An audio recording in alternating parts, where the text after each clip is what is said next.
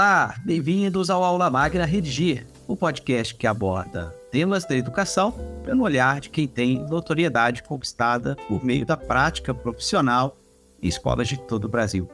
Eu sou o Rodrigo Simões e no episódio de hoje, bem pessoal, o episódio de hoje é um episódio muito especial.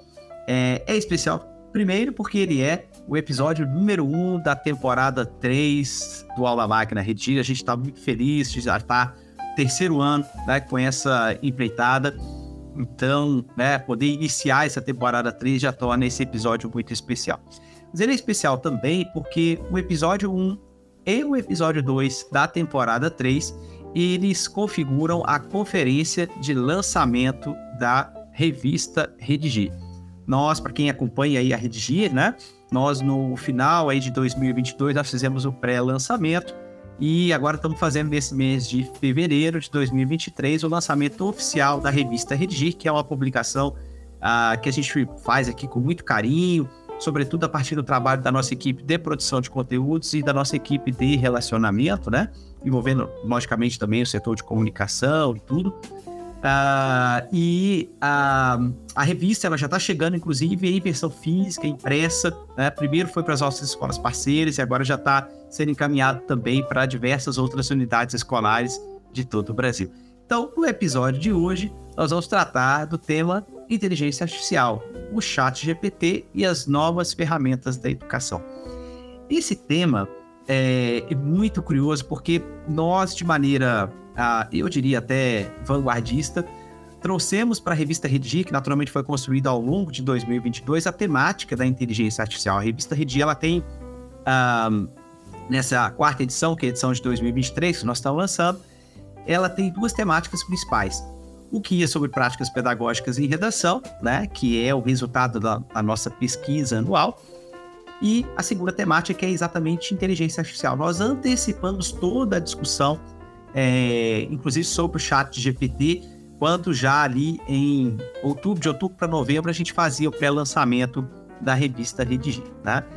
E nós só conseguimos antecipar, pessoal, essa tendência, né, e esse fenômeno que foi o ChatGPT e a chegada da inteligência artificial na escola, agora de maneira ainda mais intensa, porque dentro da equipe da Redigir a gente, né, tem gente que está muito antenada em todo o desenvolvimento envolvendo aí tecnologia e a própria IA.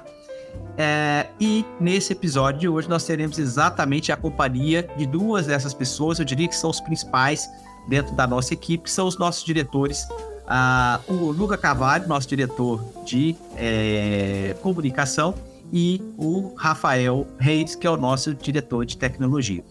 Então, antes de, né, já trazer aqui uma saudação aos meus dois convidados especialíssimos aí para esse episódio, eu queria já dizer a você que está nos ouvindo, episódio 1 e episódio 2, portanto, configuram aí a nossa conferência de lançamento da revista Redigir. Hoje a gente está com a presença do pessoal mais da área de tecnologia e no episódio 2 nós teremos aí a presença do nosso diretor pedagógico, Gustavo Feixos, e do nosso diretor administrativo, que é responsável pela parte de tratamento de dados aqui na Redigir, que é o Rafael Carneiro, professor Rafael Carneiro também, e os dois juntos, né, vão me ajudar a tratar um pouquinho aí dos resultados da Pesquisa Nacional sobre Redação, envolvendo lá o nosso guia sobre práticas pedagógicas. Então, sem mais delongas, vamos aí à apresentação. Luca, Rafa, vou chamar os dois dessa forma, como a gente costuma fazer no dia a dia. Sejam muito bem-vindos aí ao nosso podcast, viu? Obrigado, Rodrigo. Obrigado pela audiência de você que está escutando. Vai ser um prazer falar a respeito desse assunto que vem dominando tanto as pautas internas aqui da Redigir quanto a mídia no geral e também gerando muito burburinho nas escolas, né? Valeu, Luca. Valeu, Rodrigo. Também estou feliz de estar aqui, meu primeiro podcast da Redigir. E assim, esse assunto já é um assunto que a gente... É diário aqui dentro da Redigir. Aqui, eu, Luca, Rodrigo, nós estamos sempre discutindo isso. Nada mais vamos fazer é trazer isso aqui à tona também para os nossos ouvintes do podcast aí. Muito bem, pessoal. Inclusive, Rafa, eu ia dizer, logo depois da sua fala, você já me antecipou dizendo que a sua primeira participação aqui no nosso Aula Magna, né? O Rafael Reis é o último dos nossos diretores a participar de um episódio do Aula Magna Redigir. Eu já estava ansioso aqui por completar o time, né, no nosso podcast. Então, isso faz com que esse episódio, ou essa também é uma das razões que façam que esse primeiro episódio da temporada 3 seja um episódio especial, que é a sua participação, Rafa. Eu tenho certeza que vai ser muito bacana. Bom, o nosso podcast, como você já sabe, ele vai ao ar uma vez ao mês. O objetivo é abordar um assunto do dia a dia escolar. E que assunto hoje, né, gente? GPT, inteligência artificial, o ano promete. Nós trazemos sempre convidados que atuam em escola, seja com professores ou gestores, ou que estejam em contato direto com elas em função de atuarem como consultores ou gestores. É o caso dos nossos colegas que estão aqui hoje, né?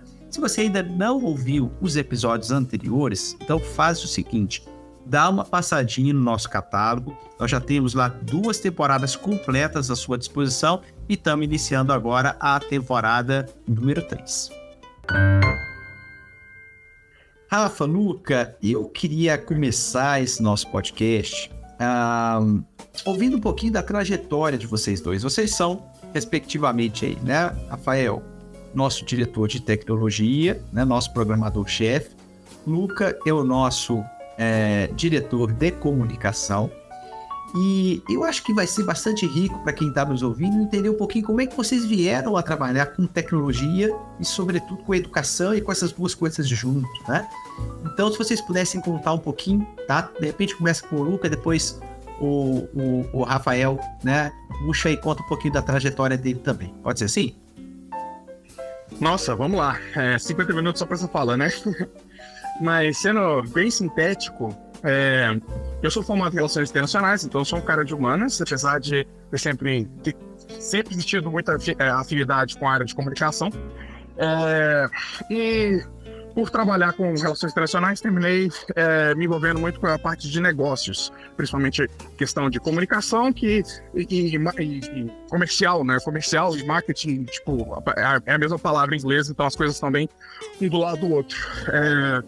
A Redigir surgiu na minha vida, eu não faço parte dos sócios fundadores, a gente tem outros podcasts falando a respeito disso, inclusive aqui, quem tiver curiosidade. Redigir surgiu na minha vida como uma startup que estava buscando processo, estava buscando como se organizar para poder crescer. E, bem, a área de educação ela é fantástica, né? E as pessoas da Redigir são fenomenais. E aos poucos, a gente, o que era uma das empresas com que eu tinha relacionamento, terminou se transformando na empresa, e aí terminei virando sócio e me apaixonando pelo trabalho do dia a dia, pelas pessoas, pelo impacto no mundo. Afinal de contas, a gente está na casa de 30 mil alunos, então isso mexe um pouco com o coração, mostra que o que a gente faz realmente tem sentido para esse mundo real.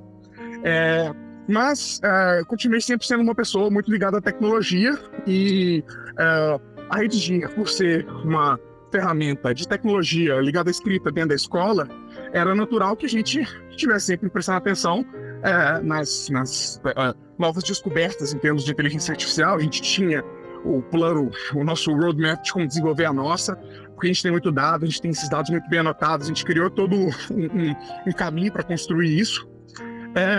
No entanto, lá por 2020, a gente foi vendo que essa solução ela não ia surgir de que tinha pouco dado ou pouco dinheiro, ela ia surgir de um Google da vida. Tinha muito dinheiro para gastar e tinha, no caso da GPT-3, né, 175 bilhões de parâmetros para poder colocar dentro do robô para pensar. E aí, lá em 2020, ainda não ficava claro de como é que a gente ia fazer essa ponte para dentro da Redigir, mas já deixava claro que, olha, existem ferramentas interessantes que estão trabalhando escrita, estão conseguindo gerar texto de forma coerente, coesa, e até gerar ideias novas. Mas meu trabalho, principalmente, é o trabalho de comunicação, marketing aqui na Redigir. E a gente sempre tinha aquela expectativa, né, de que robôs entram fazendo trabalhos exatos, trabalhos braçais, trabalhos, enfim.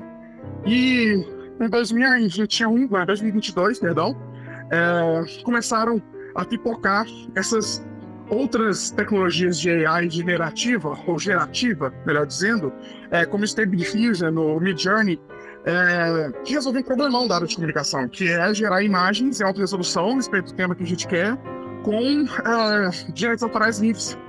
Então, a gente esperava, né, que AI fosse começar tratando com anilha de Excel, e ele foi direto na goela do designer, né, do artista. Isso transformou muito o fluxo de trabalho aqui dentro. E também, logo em seguida, veio a liberação da OpenAI para que a gente pudesse usar GPT-3, então a gente vem utilizando já tem um ano, um pouco menos que isso. E também ficou claro como isso seria impactante na geração de conteúdo para blog, enfim. Conteúdo escrito é muito importante para a visibilidade de motores de busca, então isso é um dos braços muito importantes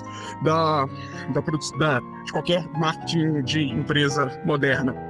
Então, resumindo, o que a gente já estudava por causa da nossa atividade FIM, né, que é uma ferramenta para ajudar os meninos a escrever melhor, etc., terminou pegando uma asa delta que ainda por cima exatamente do que eu fazia no dia a dia, que era trabalhar com design, trabalhar com texto, e aí a produtividade explodiu, a gente foi vendo como é que a gente poderia juntar essas pontas, e enfim, aí eu acho que o Rafa pode até falar um pouco melhor e já falar qual é o papel dele, enfim, como é que ele chegou até aqui, mas isso tudo é muito novo, né? Então a gente está falando de um ano para cá, enquanto quando a GPT-3 realmente ficou mais pública, mais pessoas tiveram acesso à API, e agora o GPT-Chat, que deixou isso disponível para todo mundo, e de fato a mídia entendeu o que estava acontecendo, que a gente está vivendo realmente uma nova revolução, né?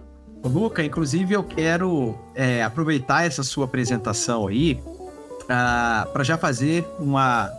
talvez eu vou dar um spoiler aqui para parte dos nossos ouvintes, mas vamos lá.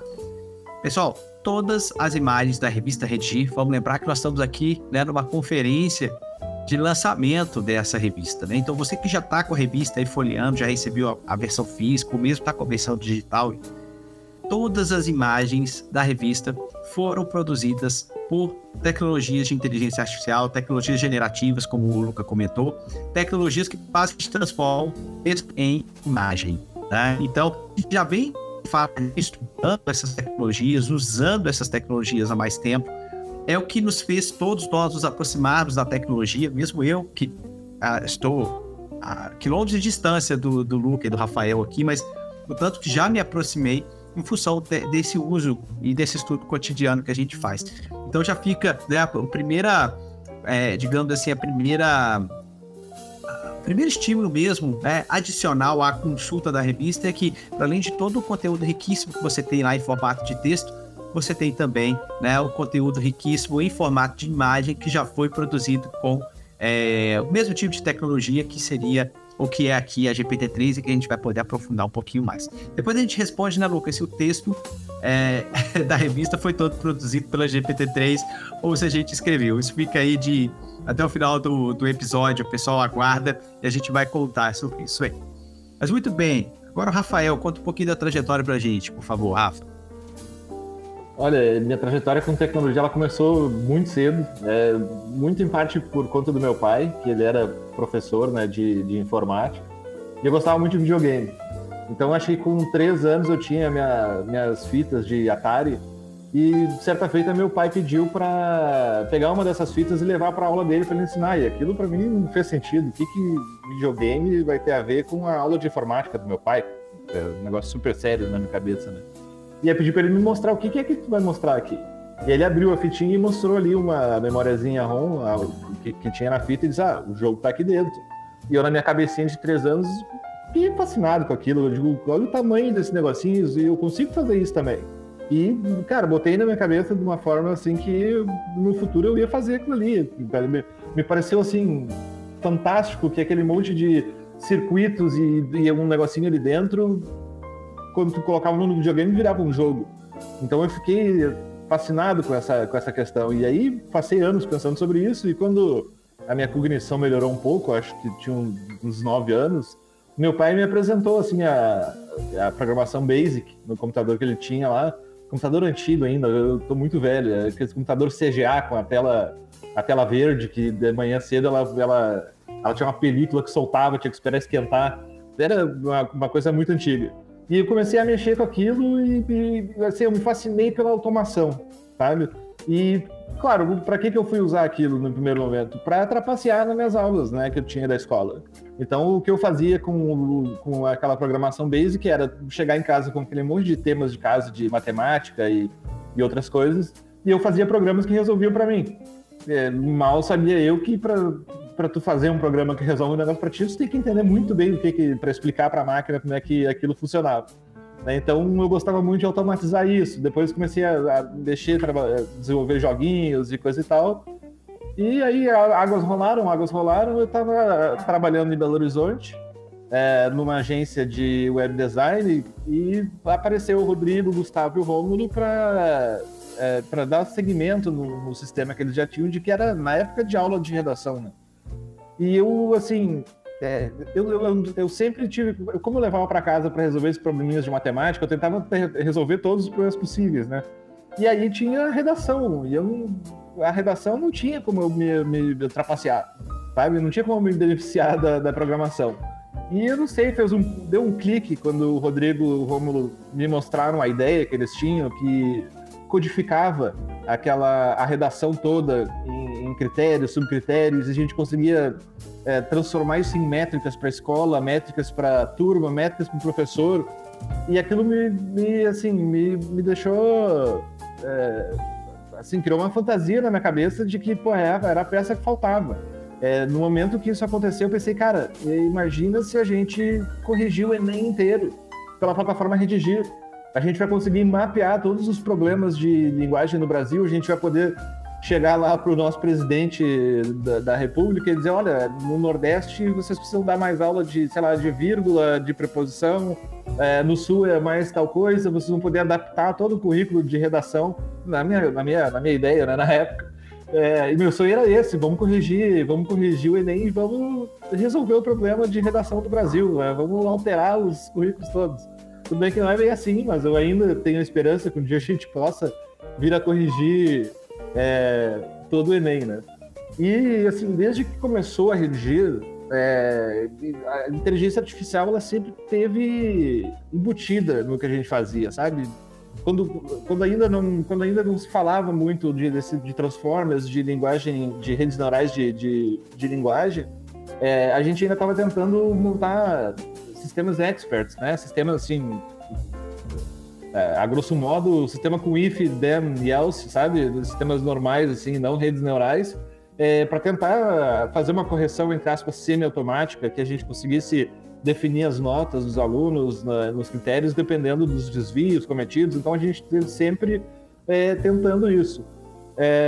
Aí, passou o tempo um pouco, a gente percebeu que, cara, a tecnologia está começando a chegar num ponto que a gente vai conseguir, assim, compreender o texto dos alunos de uma forma mais profunda, sabe?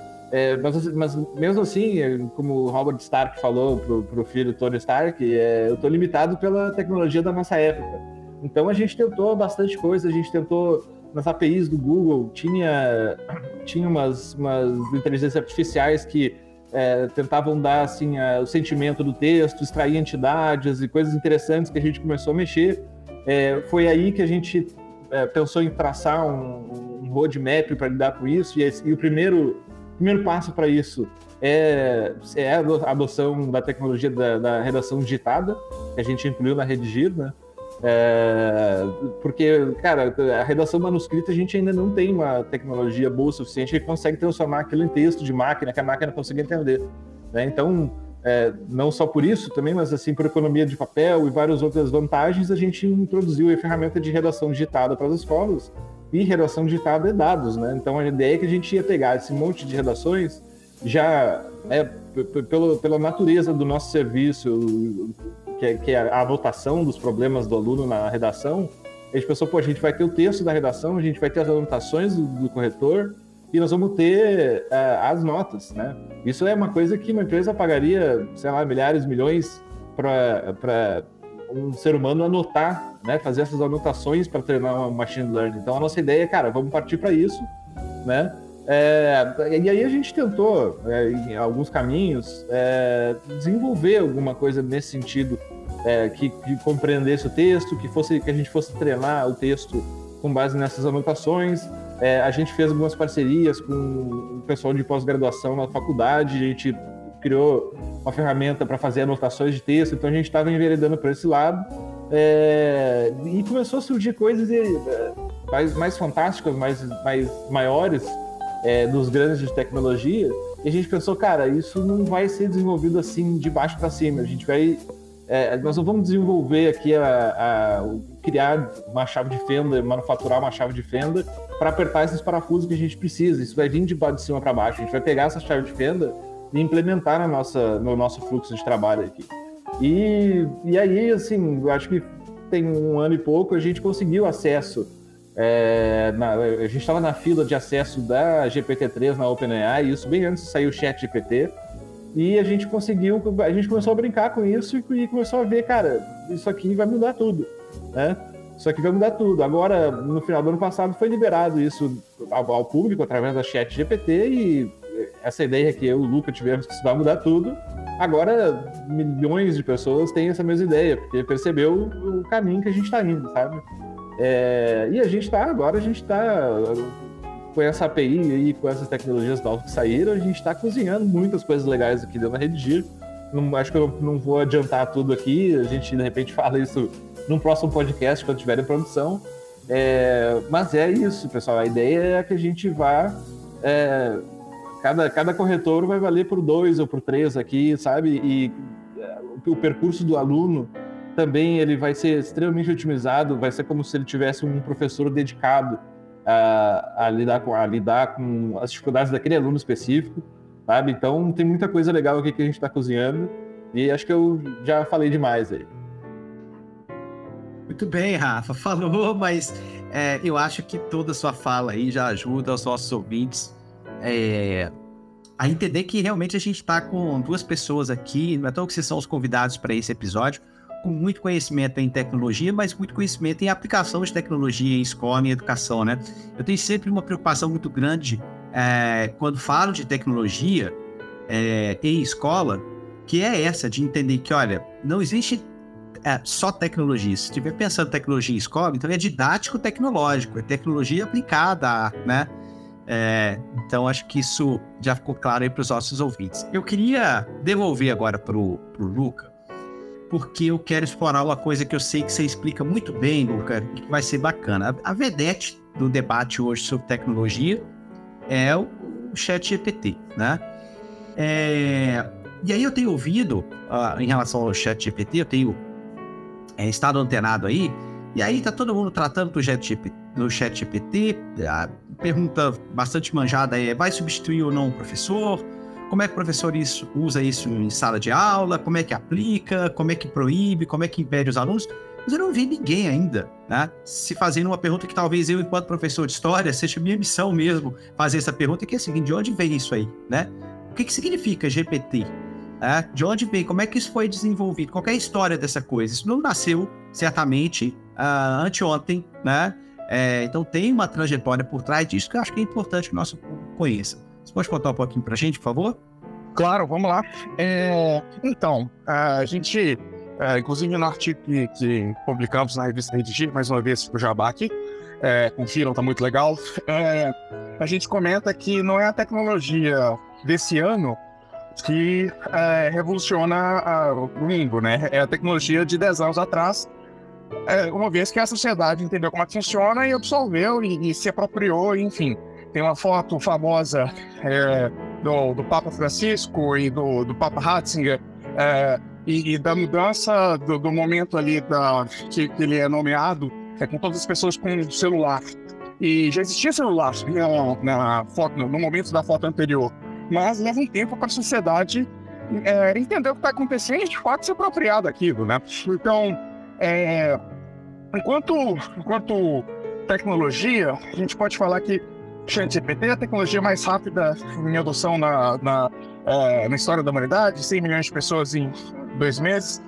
Legal, mas esse negócio estava pronto desde 2020. E assim, pronto público, tem empresas, tem o Jasper AI que faz texto de copyright, que estava utilizando a GPT-3, enfim. Desde 2020 estava público e não tinha feito esse burburinho todo, né? Não tinha feito esse impacto todo. Na verdade, a tecnologia, se a gente for pegar a pedra basilar que a gente está vendo hoje, né, desses transformadores, ela é de 2017. De 2017 e de autoria do Google. Então, entender, a gente vai, com essa aula aqui, a gente vai tentar ser técnico, mas ao mesmo tempo não peronomútil, né? Não tem por que a gente entrar aqui na matemática, e nem é a nossa. A nossa especialidade é realmente a interseção de como essa tecnologia entra na sala de aula, né? Então, é aí que a gente está mais... a gente tem mais propriedade para comentar, é que a gente pensa e aplica no nosso dia a dia. Mas o transformador, ele é uma forma, matemática de você conseguir processar muitas informações, em quantidade muito grande de informação, por dividir ela em pequenos pedaços, que são tokens. E aí você imita também uma rede neural, no sentido de que é tudo feito por camadas, né? E você esconde algumas camadas, pedindo que o computador chute aquela camada escondida com base numa terceira camada que ele está observando. Isso começou com tradução. Tradução é compreensível porque que seria um primeiro passo, né? Porque você tem o mesmo texto em várias línguas e você pode pedir ao computador para encontrar os paralelos ali, encontrar as pontes entre aquelas línguas sem que você tenha que falar o significado de palavra por palavra. E aí, isso se transformou num tradutor muito mais competente e nós utilizamos, isso aí está no Google Tradutor e outras ferramentas de tradução que você tem disponível online. Isso em seguida também foi utilizado para o motor de busca do Google, que na época foi chamado de BERT. Na verdade ainda é chamado de BERT, por isso que o Google está lançando agora o Bard, que é uma brincadeira também com o William Shakespeare, que era o bardo, mas continua essa mesma linha de raciocínio. Então, estou já devagando muito, me ajuda aí, porque eu não quero começar a ficar chato com esse assunto.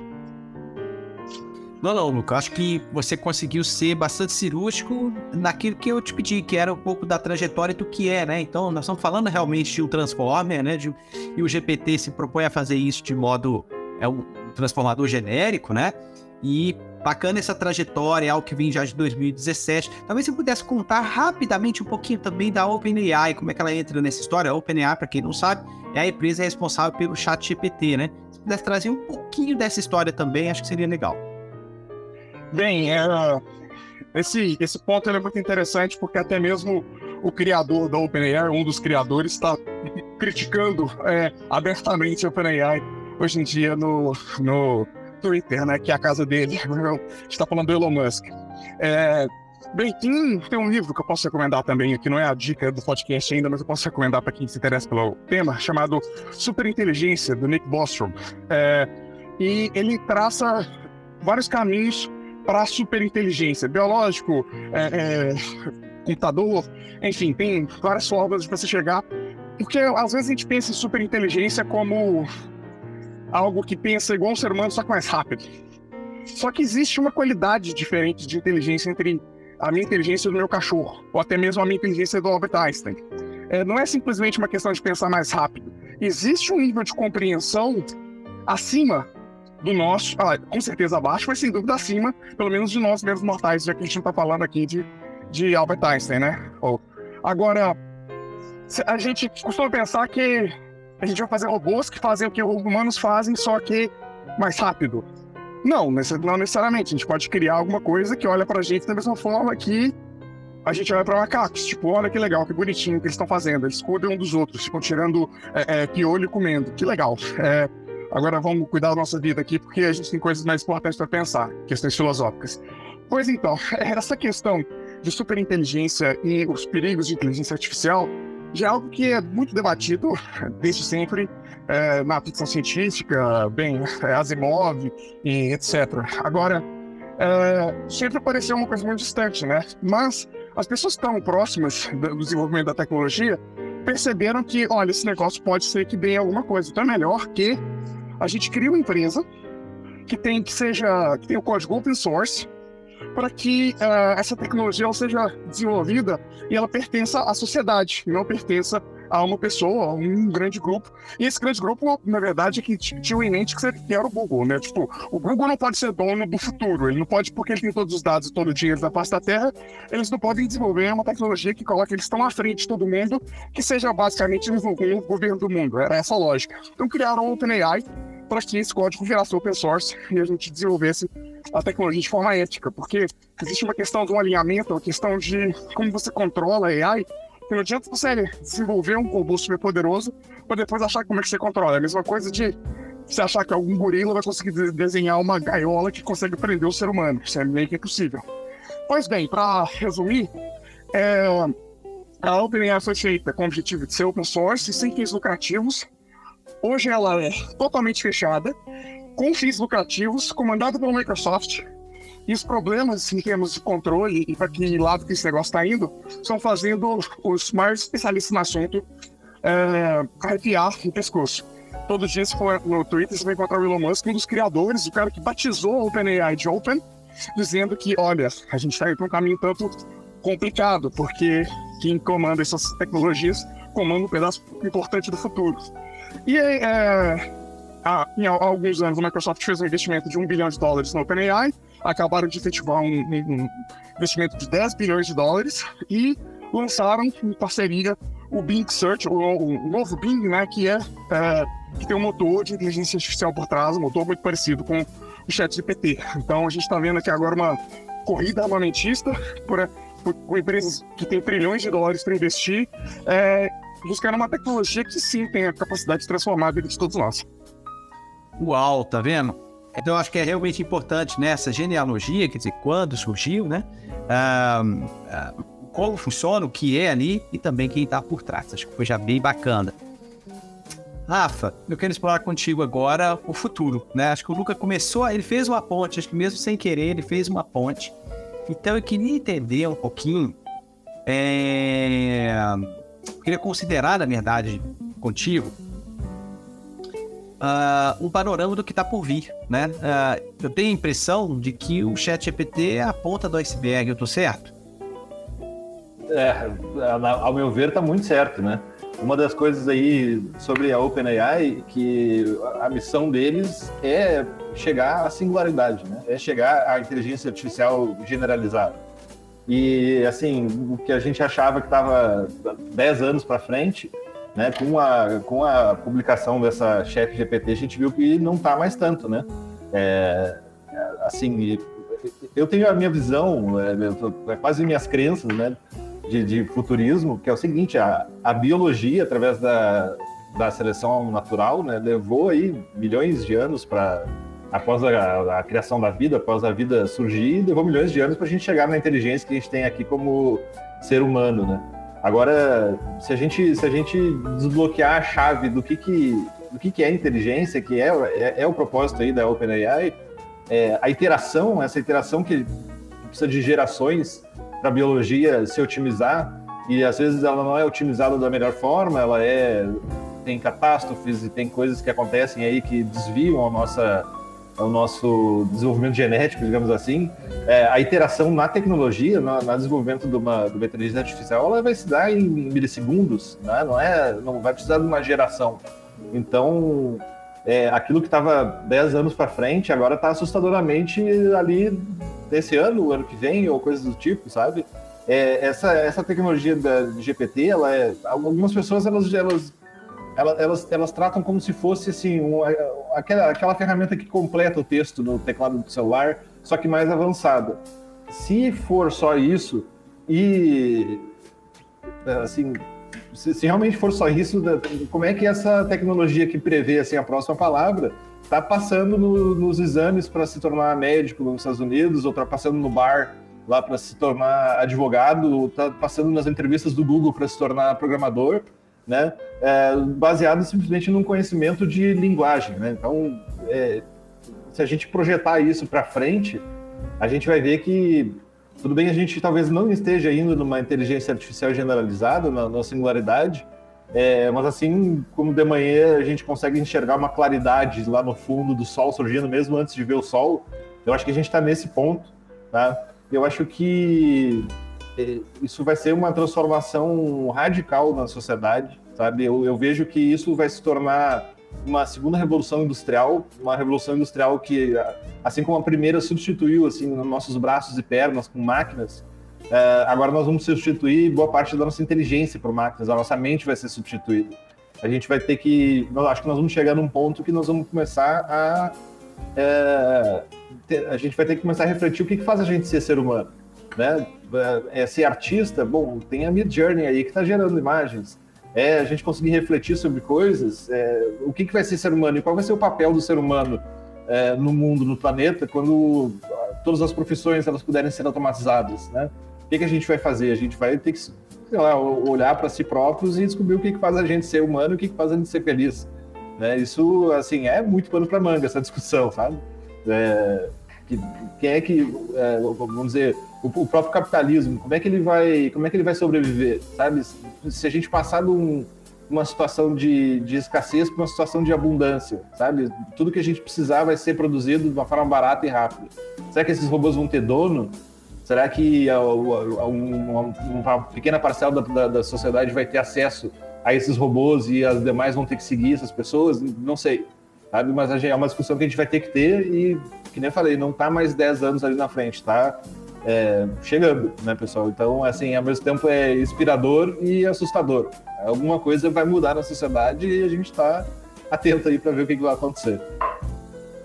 Esse frio na barriga, ele acontece quando... Bem, eu recomendo que vocês entrem, quem dominar o inglês, entre no canal do YouTube da Universidade de Stanford, nos Estados Unidos.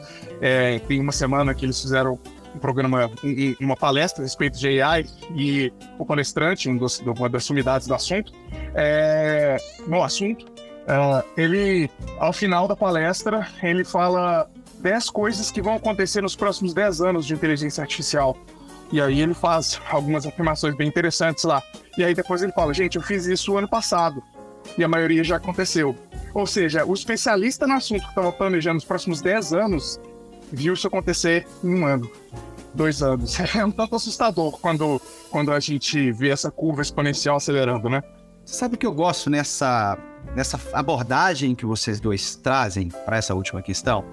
É que ela extrapola algo que eu tenho visto também, assim, muito frequentemente nas discussões que tratam de ChatGPT e tecnologia e inteligência artificial na escola, que é assim, não é que a escola vai mudar, não é que a educação vai mudar, é que tudo vai mudar, né? Então, eu vejo algumas simplificações que dizem assim, olha, essa tecnologia chegou, não vai voltar atrás, o professor agora tem que se adaptar a ela e ponto final. É melhor que seja assim e vamos entender como é que a gente se adapta a ela.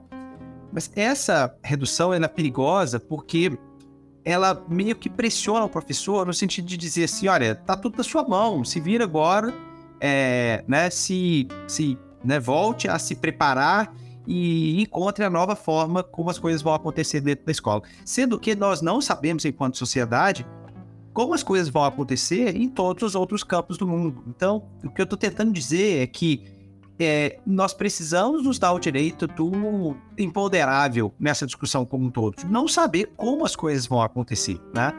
Então, isso me leva para uma questão que eu quero seguir com vocês, que é o seguinte... É tudo muito disruptivo, né, para usar uma palavra da moda.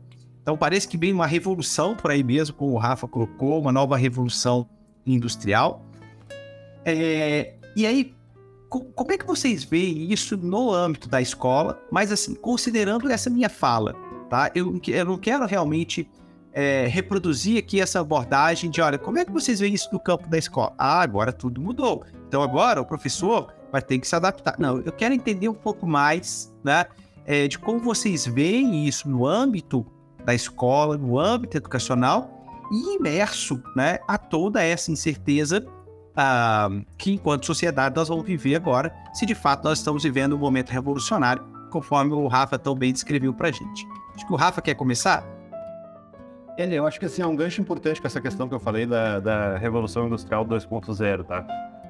Eu acho que vai ter 2 etapas. A primeira etapa é uma que a gente já está vivendo nesse momento. A tecnologia já chegou nisso, que esse tipo de tecnologia vai auxiliar muito o professor, vai melhorar a produtividade, vai conseguir com que o professor não seja mais apenas um propagador da mesma aula todos os dias, entendeu? Ele acho que vai conseguir, com inteligência artificial, automatizando talvez a transmissão do conhecimento, ele vai conseguir, de repente, trabalhar muito mais o aluno, sabe? É individualizado do aluno. Então, eu acho que o professor vai ser um curador de conteúdos para o aluno e não necessariamente um reprodutor das mesmas falas sempre. Só que aí, de novo, né, pensando no futurismo, quando veio a Revolução Industrial, a primeira, né, meio que a humanidade mudou no sentido de que o topo da cadeia alimentar da sociedade não era mais o cara forte que conseguia, sei lá, tocar sua fazenda com braços dos fortes e pernas fortes, e passou o cara estudado, o cara que conseguia manipular as máquinas, o cara que conseguia desenvolver novas tecnologias. Então, né, quando chegou na questão da era da informação, o conhecimento técnico do ser humano passou a ser extremamente valorizado. E a gente agora vai, talvez, entrar numa outra etapa em que o conhecimento técnico vai ser irrisório perto do que uma inteligência artificial é capaz de fazer. O que a gente consegue fazer hoje, eu até assim como programador, rapidamente está sendo substituído pela máquina. A máquina ela vai fazer melhor. E aí, então, talvez uma coisa que a gente que tem a se pensar é, ok, se a gente lá não precisa, agora depois da primeira revolução não precisou mais de braços e pernas. Agora a gente não vai precisar mais da nossa mente, será? Será que fazer uma faculdade e aprender uma habilidade técnica vai ser essencial para a ascensão social das pessoas, entendeu? Porque hoje muita gente estuda, muitas pessoas fazem faculdade justamente para melhorar de vida, para conseguir um trabalho melhor, para, né, se encaixar na sociedade. Quando isso não for mais a regra, a gente vai estudar por estudar, a gente vai estudar só para o nosso conhecimento próprio, como é que vai se dar isso, entendeu? Essa é uma proposição que eu não tenho resposta, não imagino como pode ser, mas acho que todo mundo aí tem uma opinião sobre como isso vai se dar. Rodrigo, eu acho que essa sua pergunta é o cerne da nossa discussão aqui, né? E é a pergunta que, obviamente, vai sair daqui sem resposta. Mas eu gostaria de trazer também algumas reflexões aqui. A primeira delas é o quanto é contraintuitivo que a gente está vendo. Quando a gente fala que os robôs estão aprendendo a programar, talvez faça até mais sentido, né? Programar robô e tudo mais. Mas, mais uma vez, eu sou diretor de comunicação. Os robôs estão fazendo poema melhor do que eu e estão fazendo arte melhor do que eu. Então, assim, onde se imaginava que os trabalhos criativos seriam os primeiros a serem rimados? Assim, eu nunca li nenhum livro de ficção científica que tinha isso passando pela cabeça, que o autor tinha isso passando pela cabeça. Muito antes, pelo contrário. A gente também, pensando na Revolução Industrial, utilizando o exemplo do Rafa, que é o que a gente tem mais à mão, a gente pensa que a escola terminou se desenvolvendo ou se formatando justamente em função da lógica das fábricas. Então a escola nada mais é do que uma grande fábrica, né? Uma fábrica, uma linha de montagem de cérebros que tinham que formar pessoas para poder cumprir um papel na sociedade. A questão é que agora a sociedade vai mudar, a gente também vai ver outras mudanças drásticas nos próximos 10 anos, principalmente porque a pirâmide etária do mundo está invertendo, liderado pela China, e depois disso vem o resto do mundo inteiro, tem Europa, Canadá, Estados Unidos ainda também, mas a gente vai ver muita coisa mudar ao mesmo tempo. E o que dá um frio na barriga é com relação à velocidade. Eu recomendo vocês a lerem o e-book que a gente está publicando junto dessa conferência.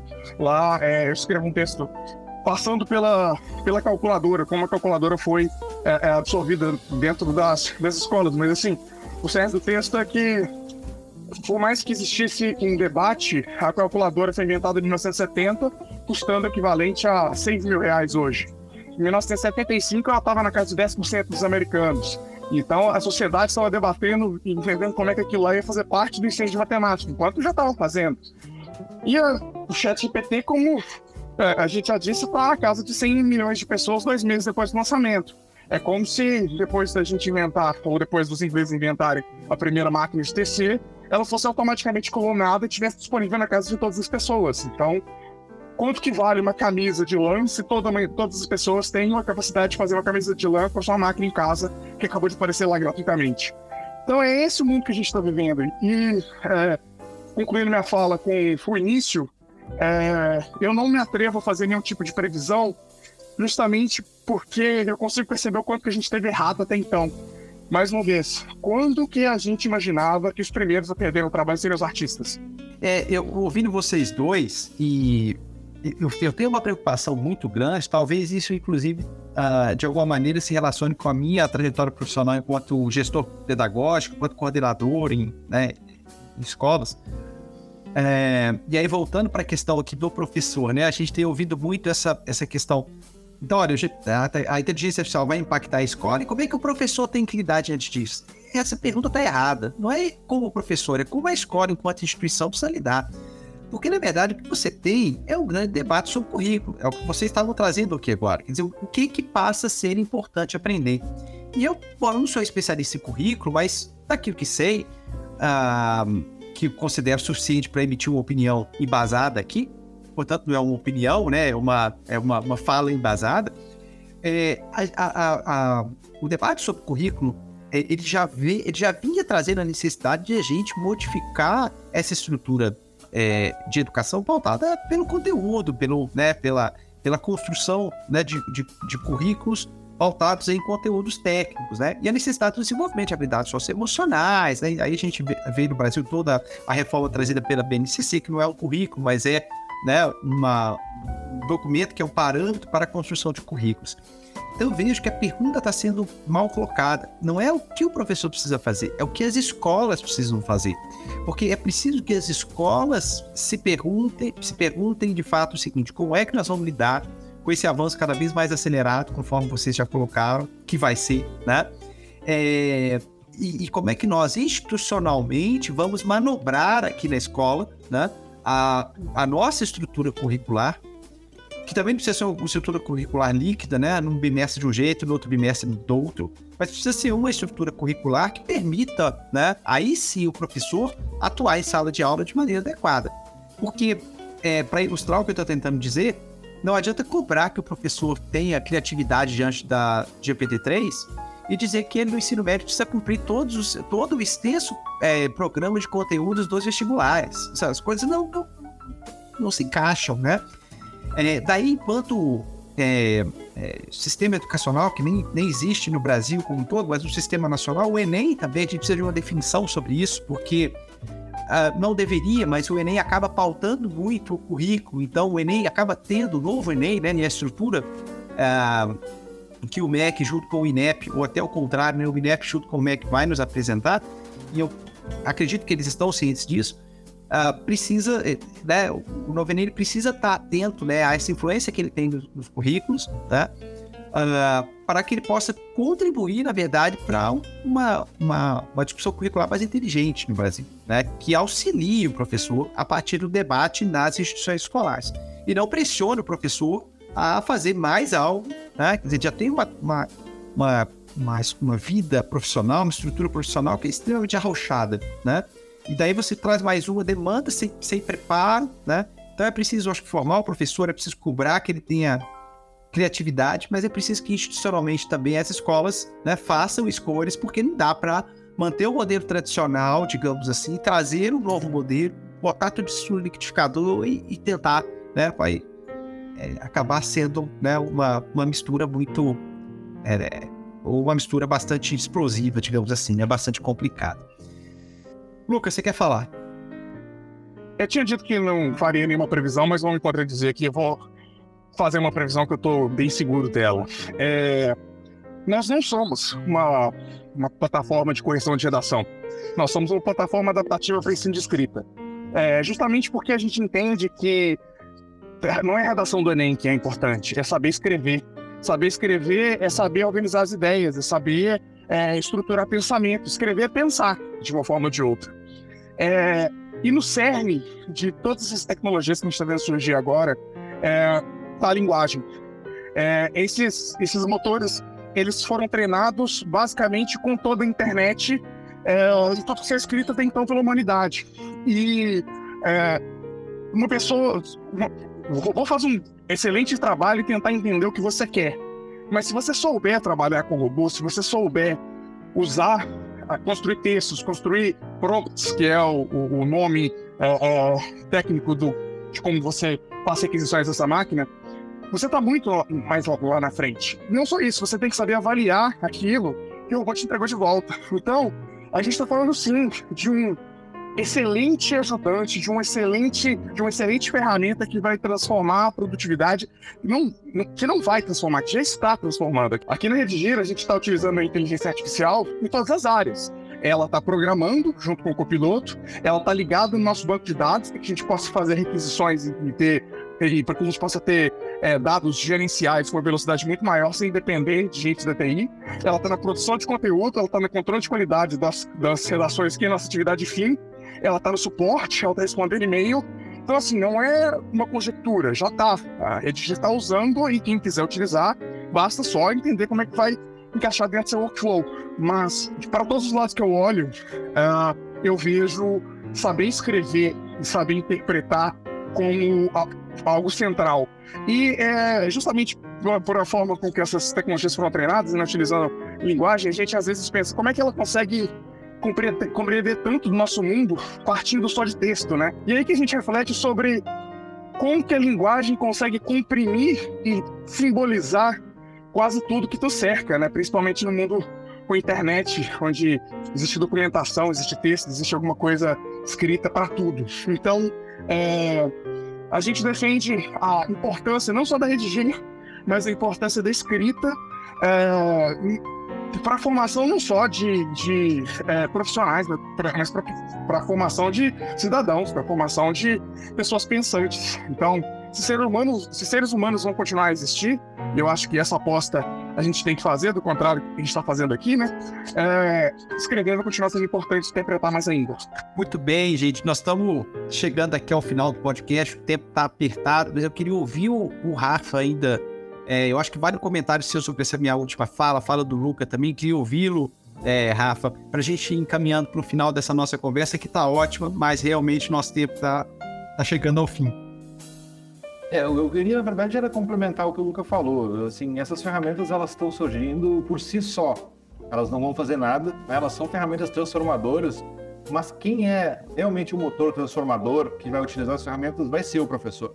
Então, assim, ainda não vai partir da inteligência artificial fazer o trabalho do professor ou substituir profissionais. Os profissionais de cada área vão utilizar isso para transformar a sua própria área, sabe? Então, a GPT-3 e essas novas tecnologias que estão saindo, elas têm que ser exploradas pelo professor. Então, acho que todo mundo deveria fazer uma imersão nessas tecnologias, brincar, trabalhar, fazer como nós estamos fazendo aqui dentro, eu, Luca, como que isso resolve problemas. Eu tinha esse problema que muito da minha demanda era estar produzindo relatórios, e assim que a gente conseguiu acesso, a gente conseguiu já criar uma ferramenta que o Rodrigo chega a me dar as turmas, que tem um algarismo 3 na turma, que não seja 2023, e o robô ele consegue transformar isso numa consulta no nosso banco de dados. Isso eu fiz para resolver a minha dor. Eu acho que cada pessoa que tiver possibilidade de ter acesso a isso aí tem que descobrir como resolver a sua própria dor e como melhorar o seu próprio trabalho. Então a gente está aí tem uma onda vindo, e eu sugiro, dou a dica para todo mundo que fique na crista dessa onda e não deixe a onda te atropelar, sabe? Vamos pensar todo mundo em como integrar isso, como transformar a gente em melhores profissionais, como o professor se transformar no melhor professor. Pense nisso como mais braços e mais cérebros trabalhando junto do professor para cumprir o propósito que o professor determinar, sabe? Então, acho que não é o momento de ter medo de ser substituído, nem nada do tipo. Eu acho que é o momento da gente se beneficiar disso e melhorar a nossa profissão, e a gente ser mais produtivo e a gente ser mais eficaz no que a gente faz. Eu vou dar um rápido depoimento.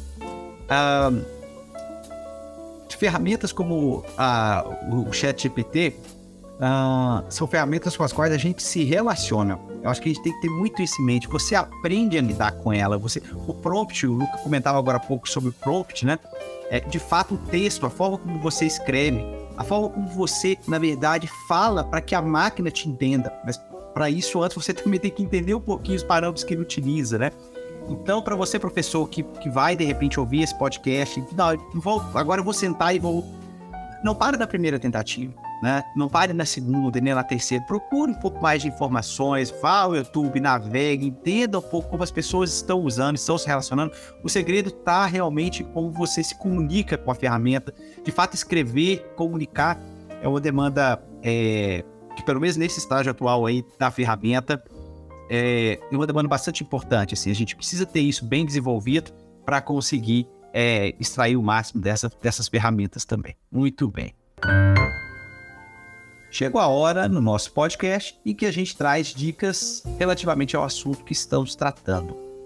Pessoal, normalmente aqui no quadro Dica do Podcast, a gente divide, né? E primeiro ou os convidados trazem dicas e ao final eu trago uma dica. Nós resolvemos aqui, nós três, trazermos um conjunto de dicas e apresentá-los conjuntamente aí para vocês. A primeira dica importante é: você está ouvindo um episódio que faz parte da conferência de lançamento da revista Redigir, tá? Então, a primeira dica é ouvir o episódio 2. Você está ouvindo o episódio 1 da temporada 3, ouça também o episódio 2, que é o episódio no qual nós estamos tratando do outro grande eixo temático da revista Redigir, que é o Guia sobre Práticas Pedagógicas em Redação. Então, primeira dica do dia, ou primeira dica do episódio: ouvir os 2 episódios que configuram aí a Conferência Nacional de Lançamento da Revista Redigir. Segunda dica do dia: fazer o download da Revista Redigir, ou inclusive você pode solicitar uma versão física da Revista Redigir, tá? Você pode entrar em contato com o nosso suporte, lá no suporte@plataformaredigir.com.br, e pode solicitar o download da Revista Redigir. É um conteúdo muito rico, muito bacana, que a gente faz questão, né, de que o máximo de pessoas tenha acesso. Baixe, né, ou solicite a versão física, faça a leitura. Muito do que a gente está conversando aqui está presente lá na revista. Junto com a revista, nós também publicamos, é de autoria do Luca, que está aqui conosco hoje, do Luca Cavalli, o e-book, né, Luca? Eu queria que você falasse um pouquinho do e-book. Perfeito. O e-book, Rodrigo, ele surge como o primeiro lançamento dessa conferência, né, que os podcasts compõem, e também serve como um adendo à revista. Afinal de contas, trata do tema de inteligência artificial, trazendo novos acontecimentos que surgiram desde da redação da revista, que aconteceu em meados do ano passado. Então, a gente está com uma revista super de vanguarda, super moderna, mas ao mesmo tempo a tecnologia e a história estão mudando, se movimentando tão rápido que a gente sentiu a necessidade de falar de ChatGPT, de o que é, quais são os problemas, enfim. Então, um material muito legal, são 10 páginas também ilustradas por inteligência artificial, não é conteúdo repetido do que está na revista, não é conteúdo repetido do que a gente está falando aqui. Na verdade, é um tema muito amplo, então são todos materiais complementares. E além do e-book ter artigos que falam a respeito exatamente desse momento que a gente está vivendo, a gente tem ali um clipping de várias experiências internacionais.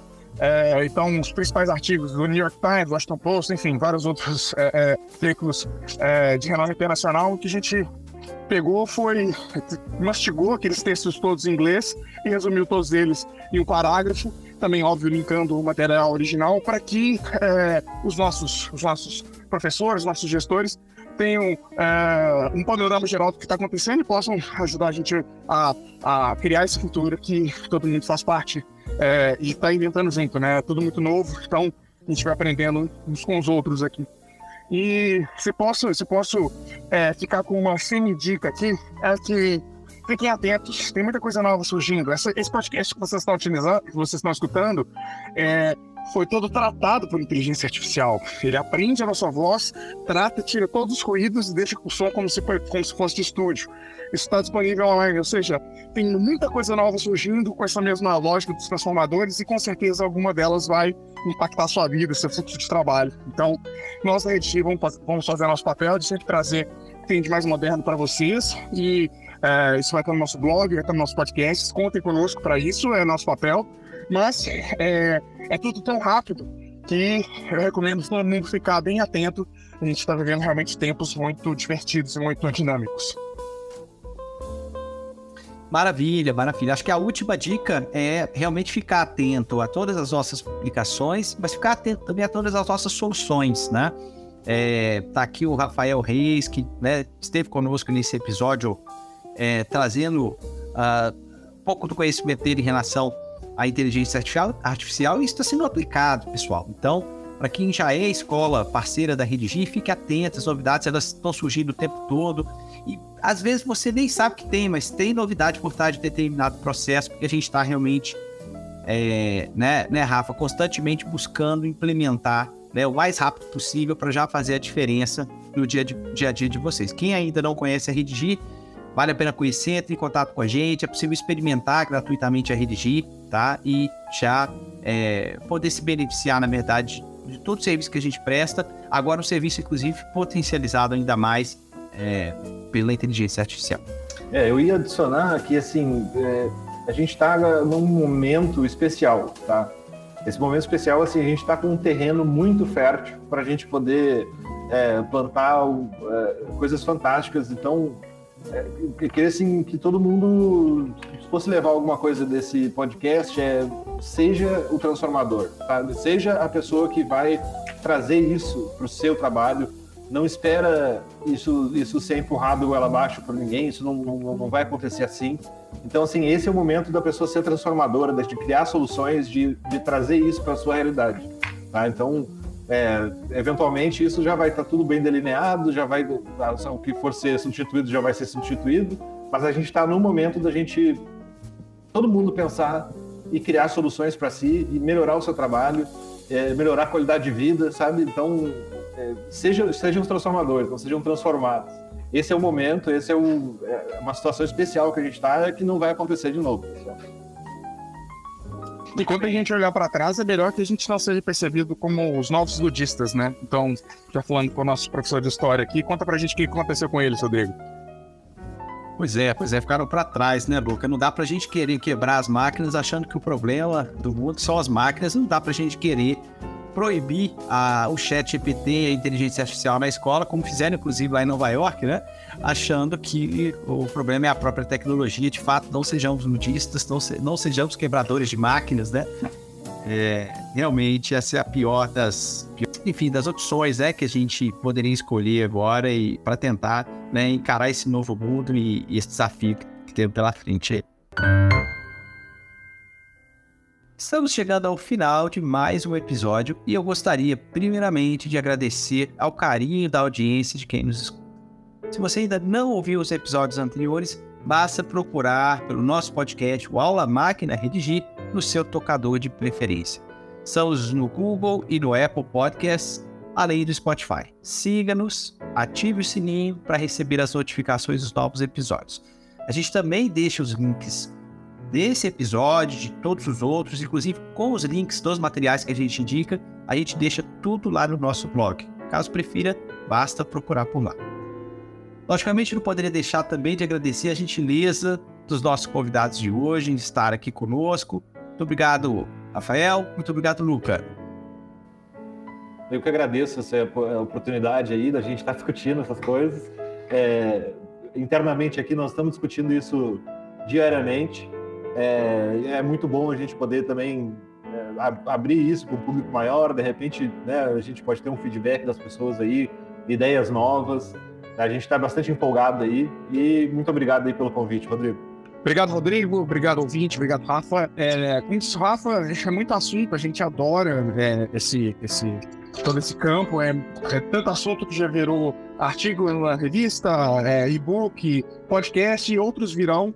Então, se tiver alguma coisa que não ficou claro, que vocês têm mais curiosidade, alguma direção que a gente possa caminhar com esse papo aqui para próximas oportunidades, envia para a gente, envia nosso e-mail, tá aí no post do blog, a gente vai ser um prazer ler o feedback de vocês e atender na medida do possível. Muito bem, é tanta discussão interna que se a gente colocar para gravar, dá um podcast de horas e horas, né? É isso aí, gente. Muito bem. Mais uma vez, obrigado aí a presença de vocês dois e obrigado aí pela audiência de quem está nos ouvindo. Então, fique atento às nossas notificações. Todo mês temos novos episódios. Fresquinho, feito café mineiro, esperando por você. Prepare seus pães de queijo aí, venha com a gente. Tchau.